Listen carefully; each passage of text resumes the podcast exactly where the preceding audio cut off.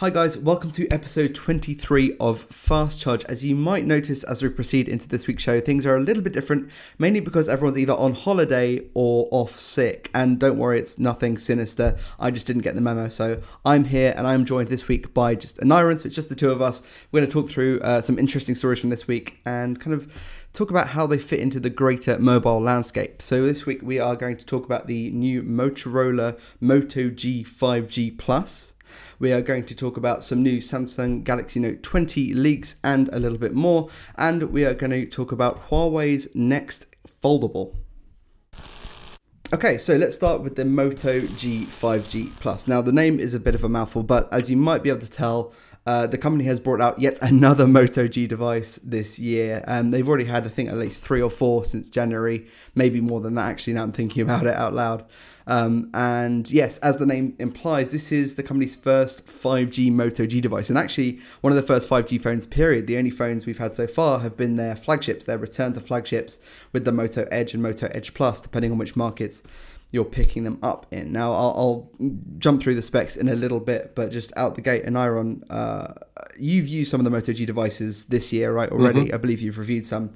Uh, uh, what do you think about having this device, a 5G device in the Moto G family? I think it's really encouraging. It seemed to me like it's kind of the logical next step. Um, mm. Because Moto, to me, like the Moto G line has always been about really good value for money. So I think I had way back the Moto G3 in 2015. Solid back phone. then there was kind of yeah, back then there was kind of only one phone, so I knew what I was getting. But since the lineup has really expanded and grown, there's obviously clearly a desire for an affordable 5G phone. And I think from the, pr- the pricing, it'd be among one of the cheapest 5G phones you can buy. So it'll be really interesting to see if that technology is enough to kind of convince people to buy where some of the other specs are not quite on flagship level. So it'd be interesting to see whether there's still 5G interest at this early stage at that lower price point, I guess. Yeah, one of the things that really surprised me, actually, considering what the phone is bringing to the table, I'd say it's probably the most powerful Moto G branded device, period. Yeah. Um, and that's principally because the processor needs to be of a certain like minimum spec to be obviously a 5G capable chip. So it's got the Qualcomm Snapdragon 765, not the 5 uh, 765G, but 765 is a, a great chip. Uh, we're seeing it in a lot of devices, most of which, though, are more expensive. I'm thinking devices like the uh, Oppo Find X2 Neo um, mm-hmm. um, and the LG Velvet, for example, which are kind of like 400, 500, 600. Um, whereas the, the base spec Moto G 5G Plus, God, the name is a mess. Um, is is I believe it's under three hundred pounds for the base four gigabyte of RAM, sixty four gig storage model, which I think is incredibly uh, competitive. Um, yeah. I, I, was trying to look when I was writing up the piece about it, which is on the site right now, and you can read that if you head to Tech Advisor. Um, the nearest thing that we can get price wise with a 765 is the Redmi K30, which I'm pretty sure you can only get on like a grey or import in this country. So yeah, with that with that in mind, I think Motorola might be onto something really solid here in terms of like democratizing 5G and bringing it down into yeah. a more affordable space. Um, did you know about any of the other specs? If not, I'll, I'll run them off and see your reaction to them. No, I didn't. I, have only had a really brief look, but yeah, that'd be. So, so they they've dabbled uh, with this in the past, but this is also, I think, the second, the first Moto G, and maybe the second ever Moto phone I can think of with a 21 by 9 aspect ratio. Oh yeah, I did see that. So yeah. from the Sony phones. So exactly, yeah. So I reviewed the L4 and the Xperia 5.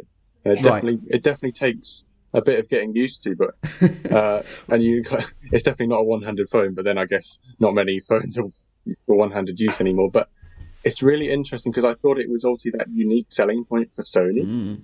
and the fact now that Motorola is thinking, okay, we'll give this a go because obviously it started off with I think we moved from 16 by 9 to 18 by 9 and then a few did 19 19 and a half 20 and it's almost like Crept at up. what point is it going to stop so Absolutely. it's obviously built for people who kind of want to watch widescreen films and content like that or gaming to take advantage of it um, sure. But I, I still know so many people are kind of rocking uh, older iPhones with still the 16 by 9 so it's whether there's kind of that desire to go to such a small, narrow phone, I guess. I'm wondering whether this is actually going to become more and more prevalent, uh, just these generally taller aspect ratios because of things like foldables, which we can get onto oh, a yeah, bit yeah. as well, because they're also those those clamshell foldables are also pushing taller aspect ratios. So like the Motorola Razr, the the revived one for 2020, for example, is a I think it's like 22 by 9, so it's even Oh taller. wow. Okay. Yeah, yeah. Yeah. Um, so Motorola, yeah, I think maybe will be the first real contender to Sony in that market. They they did one affordable uh, Motorola One device, I think, previously with a 21 by 9 screen.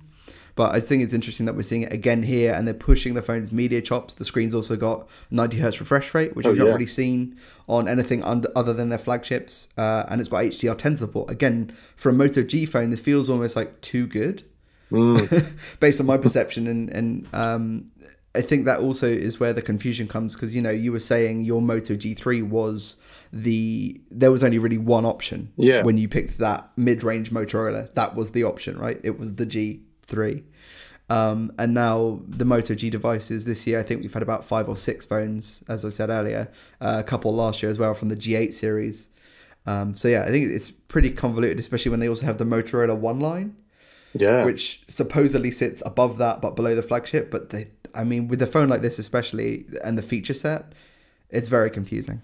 Absolutely. Did you did you hear anything on cameras? Because obviously that's such a big area where like the real budget phones are getting so competitive, and Motorola is obviously not. The last few like Motorola phones I'd reviewed, the cameras are okay, but they're not quite. They're never quite best in class. And with a phone like that, yeah. competitively priced, people want a great camera. Five G is great, but obviously it doesn't quite have. It's it's kind of future proofing the phone for, but people want a great camera here and now. So, was there any Yeah, specs I- for that? I, I should say this is millimeter wave, not millimeter wave 5G, so it's kind of like ready for like the current incarnation of 5G, Okay, but it's not yeah, yeah. super future proof. But most phones right now are, are on the same boat, on the same level there, so there's not a huge difference. Mm-hmm. Um, but yeah, no, in terms of the cameras, actually, that's a really good point. This thing is absolutely stacked with cameras, so Mm-hmm. it's got four on the back. Um, like you know most flagships do, um, or or companies like Realme, other affordable brands, and then it's got a uh, dual front-facing punch hole hole punch camera, which we've not seen from Motorola, I think at all. I mean, they've they've done single hole punches. This one, um, if you know the Realme X50 Pro, uh, anyone watching, it's like that. So it's got um on the front, it's got a 16 main and an 8 meg ultra wide, which is really nice. I think. I think that's going to be really good for like the social vibe um, with what they're kind of pitching this phone as in terms of who they're aiming it at. Think people who are going to take selfies. I think that is a good shout. Um, and also, interestingly, I've not heard many phones doing this, but both the front and the back main cameras, so that's 16 meg on the front, and the phone's main camera on the back, which is a 48 megapixel sensor, both use that pixel binning tech, where you scrunch down a higher res image into a smaller res image to iron out things like noise and grain and, and improve low light performance. So even though it's under 300 pounds, I've got really high hopes for the photography chops. Um, and and also I should say in addition to that that main 48 meg um, I'm just going to check my cheat sheet so I don't mess up which is which. But the there's a, a depth sensor which I believe is 2 megapixels. There is a uh, 8 megapixel ultra wide or action cam. So um, I think there was the Moto G8 action or Motorola 1 action excuse me which allowed you to film 1080p video super wide in portrait. And I would assume by then branding it as action cam this the g5g plus will also be able to do that too. Um, and there's also a 5 megapixel macro. And uh, yeah fine. So no telephoto no no lossless zoom. But uh, Oh, yeah, I've, I've noticed cameras quite a lot. I've noticed quite a lot of phones prioritizing the ultra wide over the telephoto because yeah I, i, guess i'm Google confused by them being having an ultra wide and a macro i would say the Yeah. ultra wide could probably do the job of the macro but maybe this Mm-hmm. particular one can't for whatever reason Yeah, I think it was only was it, it was the Pixel three that was the exception that went for the, or was it the Pixel four that went for the telephoto over the ultra wide? Yeah, think- with the iPhone 11 did the ultra wide, and people like that was the right way to go if you're gonna have a two camera setup, and Yeah. especially as the zoom wasn't anything good on the like big on the Pixel, it was technically 1.9 times zoom. They said it was two times optical, but like in testing, it's 1.9 times zoom, which is not really Okay. worth having a whole secondary lens. We Mhm. thought in our reviews, like. So yeah, Yeah, it's, it's interesting because I think yeah people want the flexibility of a, and and your average person doesn't. It wants their phone to be their primary camera. Yeah. So I guess having that flexibility is good, but then you don't want to. It, you got to be careful for it not to be overkill. So I think you wrote an article not long ago that Samsung might be working on with six rear cameras, which is like yeah, yes, I did. Yeah, it's, it's like where where where do you draw the line on these cameras? That's obviously the way of the last few years. They've been that's been the feature they've been used to like stand out from the crowd. Yeah, but then um, so many phones lead with the cameras these days and just the last few I've reviewed, um, where they've said, I've had this great camera quality in a budget phone, and then it's okay. But yeah. when, you, when you've seen better, it's just such a competitive market. So I think it's, it looks to me like Motorola's kind of trying to um, touch on a number of different aspects, like have a more complete phone as opposed to one aspect over the other. Yeah, I guess having more sensors is more impressive, um, especially at the price. But actually, that to me almost sets off alarm bells. I'm, I'm a bit worried that they are giving you know a phone with all these cameras who can do all these different kind of shooting focal lengths and stuff, which is great. But if all of the camera, if all the picture quality that, that comes out of all of these sensors is garbage, then you're like, well, what was the point? I'd almost rather they take that pixel approach and just yeah. double down on getting a couple of good, like really good sensors for a phone at this price point rather than more. But maybe that's the harder route. Maybe you know the software and the the uh, image algorithms that they have to develop in house is the hard work, and this is the easier win. I'm not sure, but that we'll know mm. once we I guess get the phone in for review. Mm. Um, the phone's actually going to be on sale really soon, 10th of July in most European markets and probably elsewhere as well. Um, which by the time you're watching this might have just happened. Um, we'll be airing this I think the day before that. So yeah, but uh, the Moto G 5G Plus. Uh, not sure what happened to the Moto G 5G. They talked about it in rumors beforehand, but it never materialized. Um, I think it looks like a solid, affordable 5G phone, and I'm looking forward to testing it out, or whoever of us gets it. Anyway, so uh, let's move on.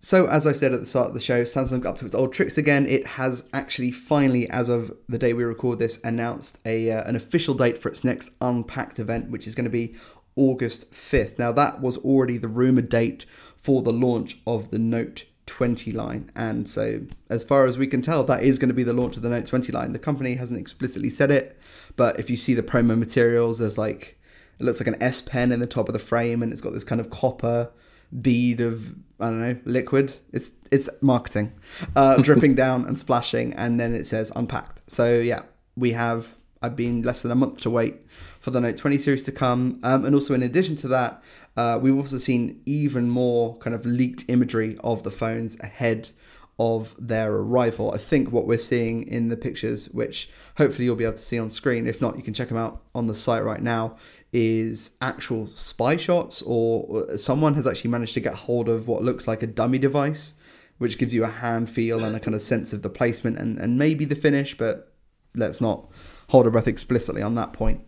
Um, so yeah, I don't know if you've seen these images Anyron. Mm, I, I have. Know. Yeah. It's yeah. It's what, what, what, do you think?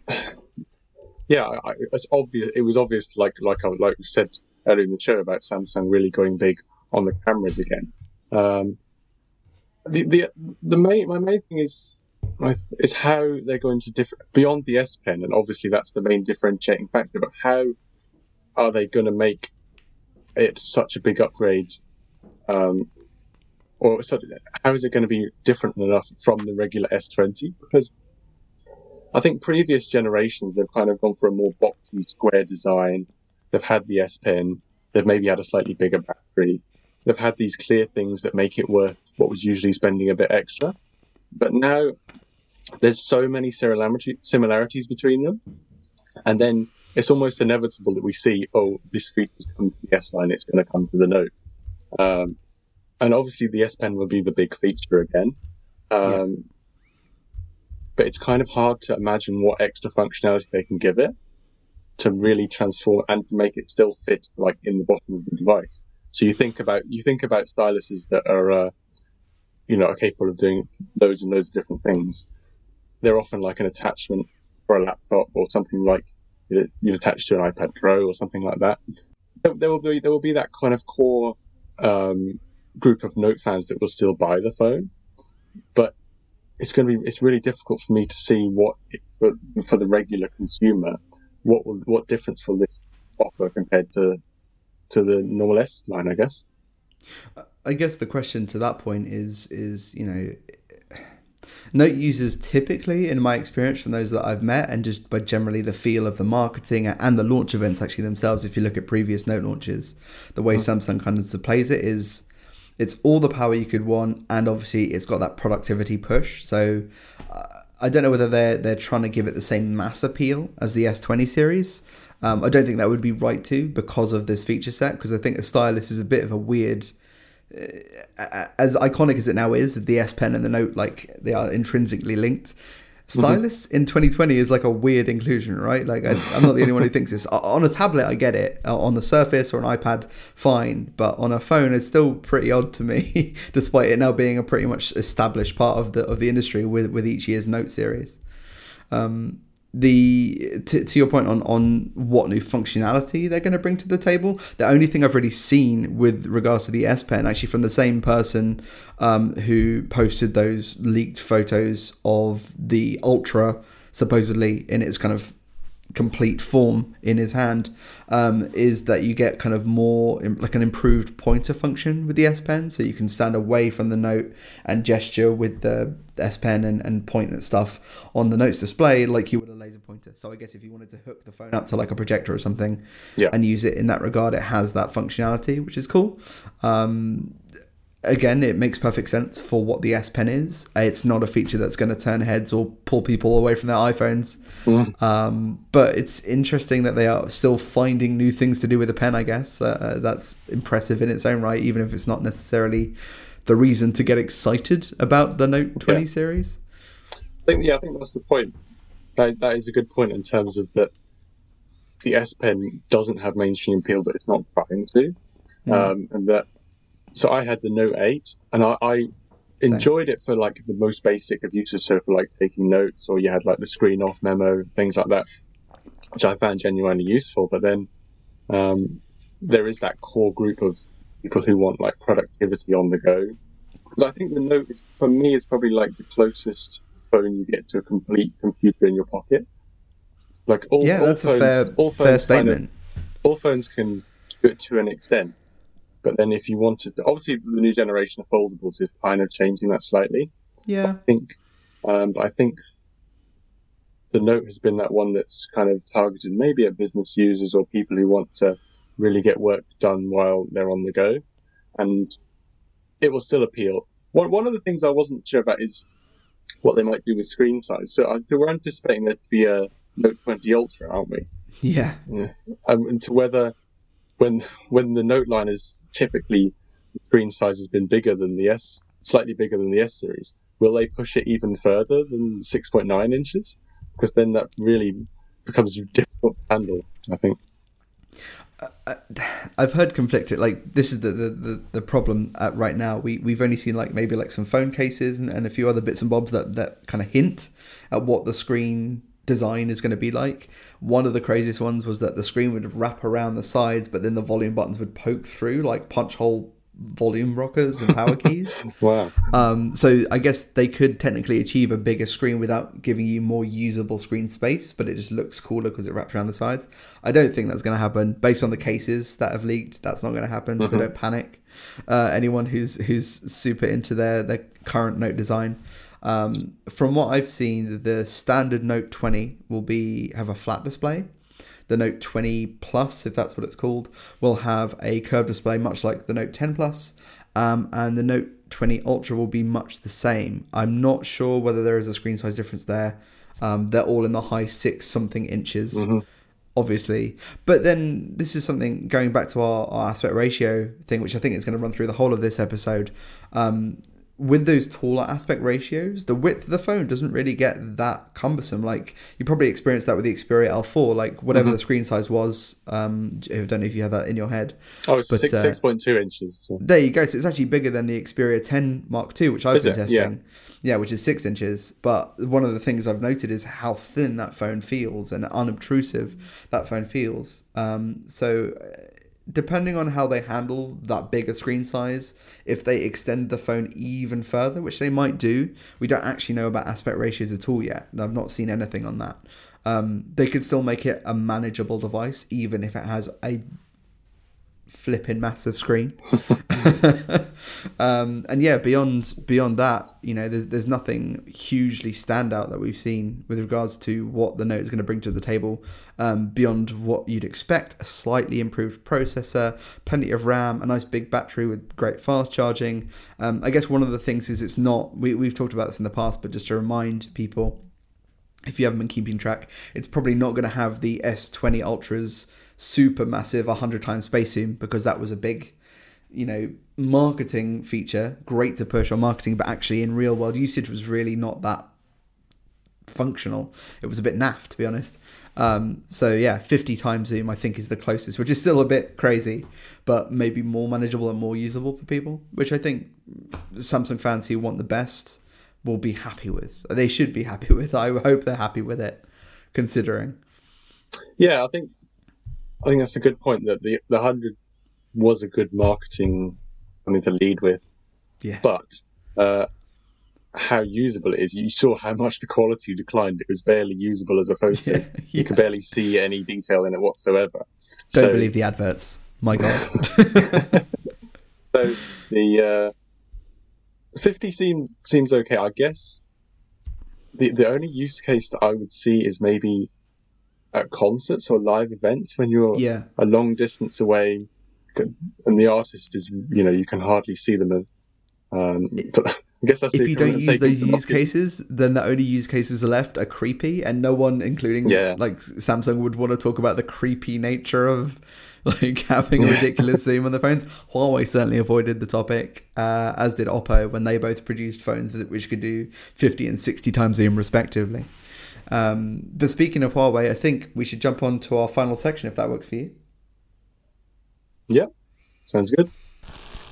Okay, so the last section of this week's show is that Huawei is working on a new foldable, and not just that, it's a clamshell design a la the Samsung Galaxy Z Flip and to a lesser extent the Motorola Razr 2020. Um, so far, all we've seen is a patent from the uh, what's it the CNIPA, the China National Intellectual Property Administration. It's kind of like the FCC. Um, it's basically a patent registration service um, tied to the government in China, and it's been unearthed that Huawei has this foldable clamshell design. And from the images, which are pretty rudimentary, uh, we can still get quite a lot out of these. I think. I think it still looks like an interesting device, definitely worth talking about, um, and especially with obviously where Huawei is right now and with its past in foldables, because of course we first saw it kind of venture into the space in a real way with the Mate X and the Mate XS, which only really took off in China, partly because the Mate XS by the time that phone hit market it was already under the effects of the US government's entity list, which of course means no Google Play apps, no Google Play services, no Play Store, none of that um, and that made it really tricky for Westerners to get behind it, um, and even tricky for us to even review it. I think we, we have a hands on on the site, but we chose not to review it just because it wasn't something I think we could really recommend to people um, either way, but only because of that, because otherwise, a really interesting device. This looks like a more mainstream foldable form factor. I think it's a the right move. I think the the Mate XS and the X before it, and like the Galaxy Fold, they're great at selling the concept of a foldable. Um, but these are maybe the phones that are more realistically people are going to want to buy. Yeah, no, definitely. So I've had a look at kind of some of those kind of mock-ups, and that kind of mm. it makes a lot more sense as an everyday phone. Um, it's obvious that because like Samsung was the first major brand to go with this kind of clamshell design in the Z Flip, yeah. There'll obviously be comparisons to that. Um, and I guess the other the big point would be on price. The fact that a lot of these phones are still well out of people's price ranges, even at kind of like that. You know, it's like once they're hitting four figures for a phone, a lot of people can't justify spending that sort of money. Um, interesting point is that I know that I think Samsung's the Z Flip has a kind of a tiny little one inch screen on the front, which kind of shows yeah. notifications and there's like a viewfinder for selfies and it will be interesting to see if Huawei would would do something similar, or whether it would rely solely on you having to open the phone every time. You'd think there'd be some sort of indication of you getting a call or something like that. yeah, if you're looking at the renders on the back, so I don't speak or read Chinese, so I can't verify for certain, but it's thought that so the camera, the top half of the phone, uh, or when you fold it in half, the back of just one half of the phone, um, the camera module is most of that black bar down the side um, that you see in the diagrams in this patent. But it's got a surround, and then below that, the black bar extends all the way down to the hinge point on the back of the phone. And it's assumed that that extra bit of black space is actually where there will be a small display, just like on the Galaxy Z Flip. Um, so that does make sense in that regard. I think it has worthwhile value in terms of being a viewfinder. Maybe that's the, the trickiest use case, but also obviously showing notifications, incoming calls, a clock, all that stuff. I think you need an external mm-hmm. display on any phone uh, with a with a clamshell design. Um, but yeah, especially this one, I think it, it makes a lot of sense. And then obviously above that, it looks like there's a pretty sizable space for a whole host of cameras. So I'm not expecting a single sensor phone here. Probably, you know, with Huawei, they love to throw sensors on their phones, just like a lot of the other Chinese manufacturers do. So we can expect at least two, maybe three or four, even. Um, although I wouldn't expect a, a, periscope zoom like on the P30 or P40 because that would be mm-hmm. nuts inside a foldable. um, the other thing I did want to say to the point of the it resembling most closely the Galaxy Z Flip is that one of the, the big differences I, I'm seeing here is that the phone does fold completely flat when you close it, which the Z Flip actually technically has more of a wedge profile. It's a little tiny gap um, and it's something that Motorola achieved with the Razr by having the POLED display physically tuck up inside the hinge mechanism, which actually allowed for uh, not as tight a radius on that bend point, which meant less pressure on the screen, less likely to get damaged over long term usage. Um, it was a bit of an engineering like acrobatics to make it work, but it did work. So if Huawei is going this way, you'd think that they would be using a POLED display as well to make that happen. Apparently, they're not. Somehow, they're going to marry the UTG, the ultra thin glass of the Galaxy Z Flip, with a completely flat folding design. I'm very curious to see how they actually manage to pull that off if they do. Yeah, that'd be a real, real kind of feat of engineering. Um, yeah. I, yeah, I don't think we have obviously it's only a patent. We don't have any idea on kind of what screen size would be or things like that. Mm. Um,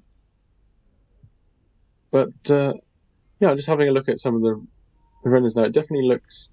I think one of them shows like there's there'd be some sort of notch. It looks like. So yeah. it'd be interesting to see if they stick with that.